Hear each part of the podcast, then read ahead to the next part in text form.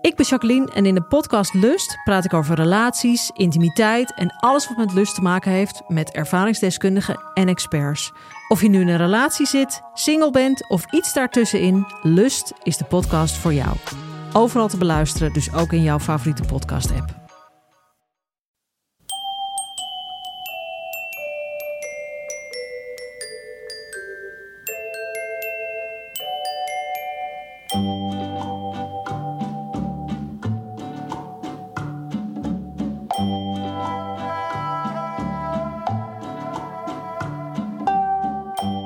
Welkom bij aflevering 143 van de Echt Gebeurd podcast, waarin waargebeurde verhalen worden verteld door mensen die ze zelf hebben meegemaakt. Dit keer luisteren we naar een verhaal van Micha Wertheim. Het thema van de middag was 112.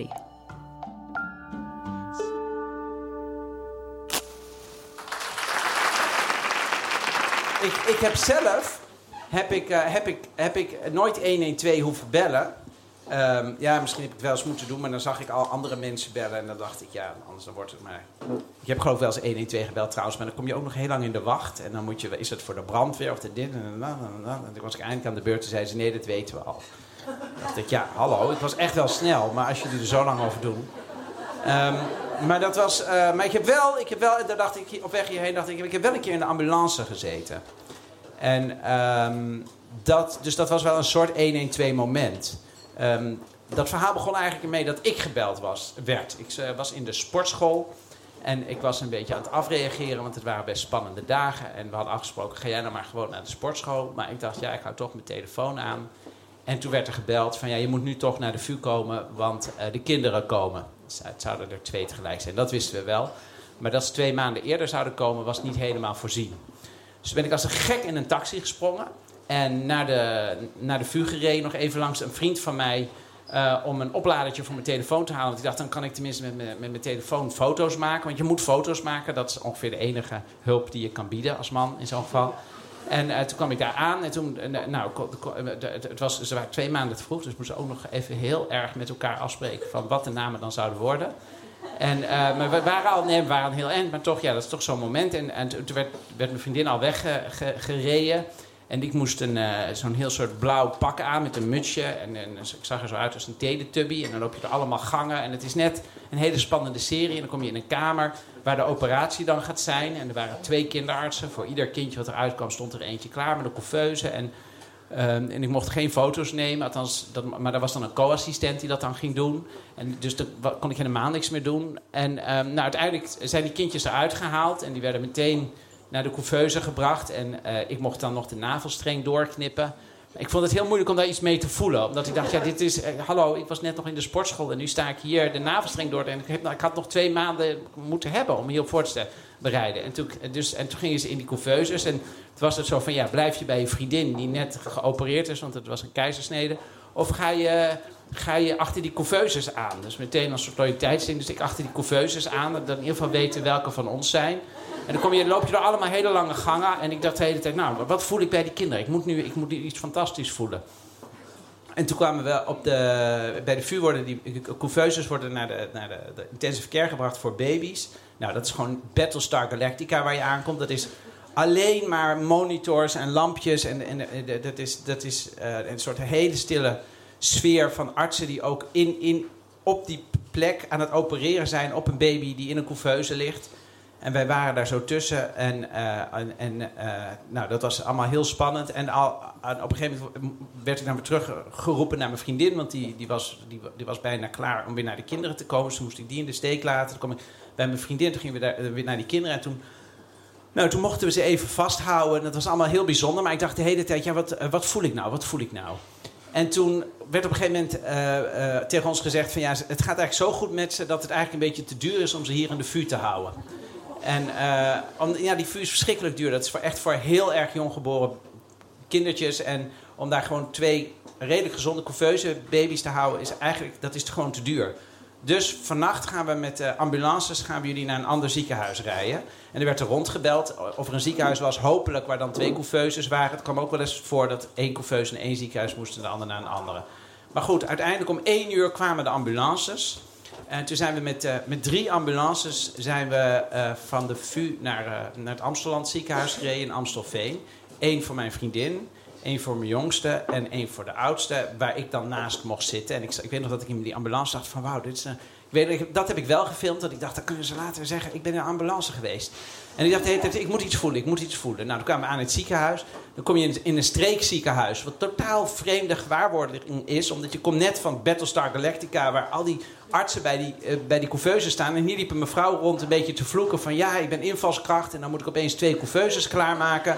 Dus ik, heb, ik ben de enige die dienst heeft. Dat we echt dachten, hè, is de derde wereld zo dichtbij? Maar dat bleek dus te zijn omdat onze kinderen gewoon eigenlijk wel gezond waren. Dat is ook allemaal prima gegaan, gelukkig. Uh, die nacht geloof ik dat we om, om half vier uiteindelijk uh, uh, gingen slapen. Mijn vriendin in het ziekenhuisbed en ik op een soort stretcher ernaast. En de, de kindjes die lagen dan in de couveuse. Nou, de volgende ochtend word je dan toch vrij vroeg wakker. In dit geval moesten we ook echt wel wakker worden, omdat um, twee maanden voor de kinderen komen zouden we dan de papieren tekenen voor ons nieuwe huis. Dus dat moest dan die dag na de geboorte meteen gebeuren. Dus ik ben toen ook weer, uh, moest, ik moest meteen naar, uh, naar, naar, naar de notaris, dat kon niet. Dus de notaris kwam naar ons en die keek om zich heen. Die zei, hé, hey, mijn tweelingbroer en ik zijn hier ook geboren 40 jaar geleden. Opeens bleek iedereen een tweeling te zijn. En, um, en, en nou, toen zaten we daar. Er was ook een, was een, mevrouw. Uh, die, die mensen die dat huis kwamen verkopen aan ons. Die, die, zagen ons daar allebei huilend zitten. Maar ook meer huilend van het slaapgebrek. En zij waren ook, begonnen ook te huilen. Van jeetje, wat een nieuw gezin. En uh, wij verlaten dit huis. En die mensen komen. Nou, en, toen, en die notaris vond wel dat de hele akte voorgelezen moest worden. Ook al zakte mijn vriendin langzaam weg. En daarna, en, er, en er moest daarna melk gepompt worden. En we moesten weer naar die kinderen toe. En die avond daarna was het op een gegeven moment zeven uur. En ik, ik, had bijna niks gegeten. Eigenlijk sinds ik uit de sportschool kwam, ik had bijna niet geslapen. En toen moest ik naar huis. En ik was helemaal... Want je stond nog even bij de kindjes in de couveuse. Voor, want ik, de tweede nacht mag je dan niet in het ziekenhuis blijven slapen. En ik stond bij de couveuse. En toen hadden, hadden, hadden allebei de kindjes de hik. Dus, en als je, ik weet niet of je wel eens een babytje met hik hebt gezien. Maar dat hele lichaam is dan op een gegeven moment, het gaat helemaal. Ik, ik zat naar te kijken, ik dacht, oh, de, de hik. En ik was nog steeds op zoek naar een gevoel van wat. En, um, en, en toen dacht ik, ja, de hik, dat heb ik ook gehad. Uh, en, en, en heb had ik vrij lang niet gehad. En uh, dat was denk ik een van de eerste momenten dat ik me realiseerde van... ik ga nu de komende jaren heel vaak dingen zien en denken van... oh ja, dat heb ik ook gehad. Maar ik voelde me heel onmachtig, want ze lagen daar zo te hikken. En ik reed naar huis en ben nog snel bij vrienden even wat gaan eten... En uh, die hadden een bord voor mij klaargezet. En toen, midden tijdens het eten, kwam er gekrijs uit de slaapkamer. En hun dochtertje had de hele slaapkamer ondergekotst. Dus dat was ook een voorbode van... denk maar niet dat het nu rustiger gaat worden. En toen ben ik daar weggegaan. En toen kwam ik thuis. Toen was ik thuis. Was het hele huis was verlaten. Er was, er was niks. Mijn vriendin was er niet. Er was nog geen kinderkamer ingericht. En ik voelde me... Ik, en ik dacht, wat doe ik hier? Ik moet in dat ziekenhuis zijn bij mijn vriendin. En opeens kreeg ik de hik.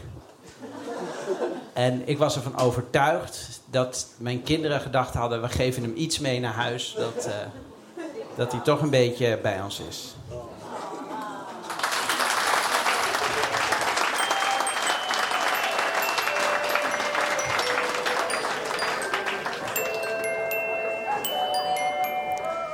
Dat was het verhaal van Micha Wertheim. Micha is een van de oprichters en redactieleden van Echt Gebeurd en verder is hij cabaretier en schrijver. Maar laat je daardoor niet in de weg zitten om ook eens een verhaal te komen vertellen. We nodigen iedereen van harte uit. Geef je dus op via www.echtgebeurd.net. En als je verhaal goed is, word je sowieso begeleid in het nog beter vertellen van je verhaal. Komen luisteren kan ook, maar pas weer na de zomer. In september beginnen we weer en hou daarvoor de website in de gaten, dus echtgebeurd.net. En nog makkelijker is om je te abonneren op onze nieuwsbrief, want dan hoef je niks meer zelf in de gaten te houden. Verder worden we er heel blij van als je deze podcast aan andere mensen laat horen. Als je een review achterlaat op iTunes en als je alles shared via je eigen favoriete kanalen. En dan nog een kleine mededeling voor de ondernemers onder ons. Je kunt ook adverteren op de Echt Gebeurd podcast. Er luisteren heel veel mensen en die mensen die zijn allemaal heel leuk, weten wij ook. De redactie van Echt Gebeurd bestaat uit onze verhalenverteller van vandaag, Micha Wertheim. En verder uit Maarten Westerveen, Rosa van Toledo en mijzelf, Paulien Cornelissen. Rosa van Toledo doet ook de productie en de techniek is in handen van Nicolaas Vrijman. Dat was het weer. Tot de volgende podcast. En als je je gestrest voelt, bedenk dan: je zit tenminste niet na een keizersnede in een streekziekenhuis met een hikkende tweeling, terwijl een huilend echtpaar een huis aan je verkoopt in gezelschap van een notaris die gelooft in volledigheid.